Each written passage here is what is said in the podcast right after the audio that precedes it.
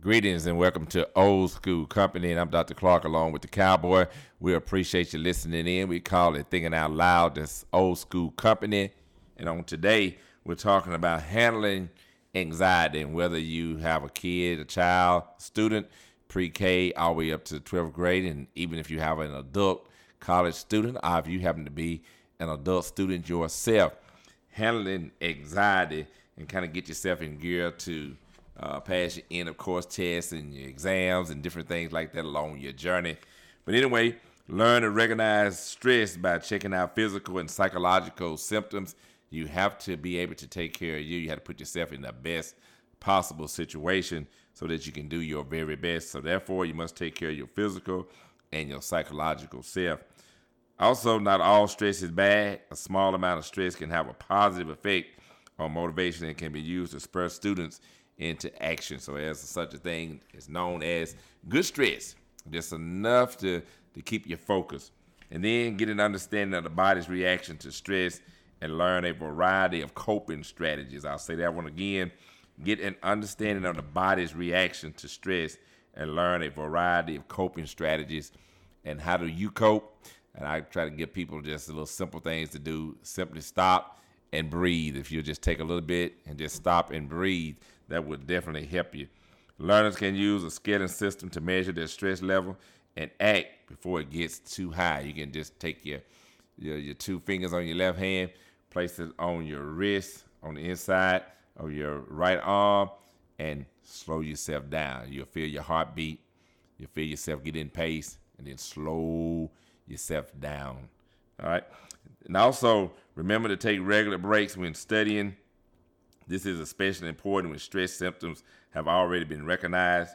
If students practice relaxation methods on a regular basis, they can train their body to calm down. A lot of times, you just simply need to calm down during the testing environment, during the testing. You just simply need to slow down, calm down, pace yourself, and say, okay, I can do this. We call it old school company right here and we just simply do some thinking out loud. And today we're talking about handling anxiety. We appreciate our sponsor, Mr. Paul Reeves, and that's R E A V E S. And you can contact him at weprogresstogether.com. You can also email him at paulreeves2014 at yahoo.com. And you can get him all day long. He'll be more than glad to send you out the Bluebird newsletter but we just appreciate him for sponsoring us. Got a few more little tips to give you on handling anxiety. Uh, learn how to release stress using breathing techniques by tapping on body points or by giving on an inner journey. All right, by going and getting on an inner journey. I put it to you like that. Learn how to release stress using breathing techniques by tapping on the body points or by going on an inner journey and just simply closing your eyes, breathe, and say, okay, I got this. And then remember that healthy studying also means eating well, get enough sleep, and engaging in regular exercise. Develop a positive attitude towards studying, and students should use a timeout every now and then to recharge their batteries and increase creativity.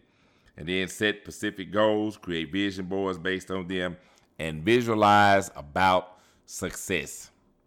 And if students find themselves unable to cope with pressure, they can confide in a teacher, parent, or friend, and look into getting professional help or counseling if necessary. I'm telling you, you've got to take care of yourself to put yourself in the best possible situation so that you can do well.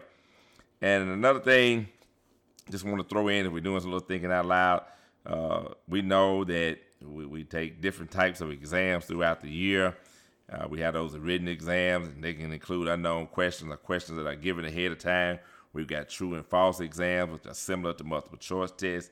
Logical approach is needed in order to determine the correct answers. And then we have the one we see the most, and those are the multiple choice tests. I often focus on details such as names, dates, terminology, formulas, and theories, and I, and I try to get people to understand about a multiple choice test. The good thing about the multiple choice test that is the answer is right there. Now, if you've been studying and you've been exposed to the details, names, and dates, and different terminology, and especially the terminology. If you've been exposed to those concepts in that subject matter, and you've been doing studying, and you've been working on this all year long, you're in good shape to be successful. All right. Formulas, like in math, once you know a formula, once you know the process, that's it. You just apply it, boom, and you move on. All right. And then theories, theories are nothing but explanation supported by research. If you know the theory, then you have it. All right. We also have all exams. It's important to listen to each question carefully and to clarify any doubts with the examiner if necessary. And then be prepared by reviewing all semester long, all year long. And this alleviates stress during review periods. All right. And we just wanted to just give you a few keys to success, give you a few tips on handling anxiety. Enjoy your day and just know this it's another beautiful day. And as always, life is good. You just have to have something to compare it to.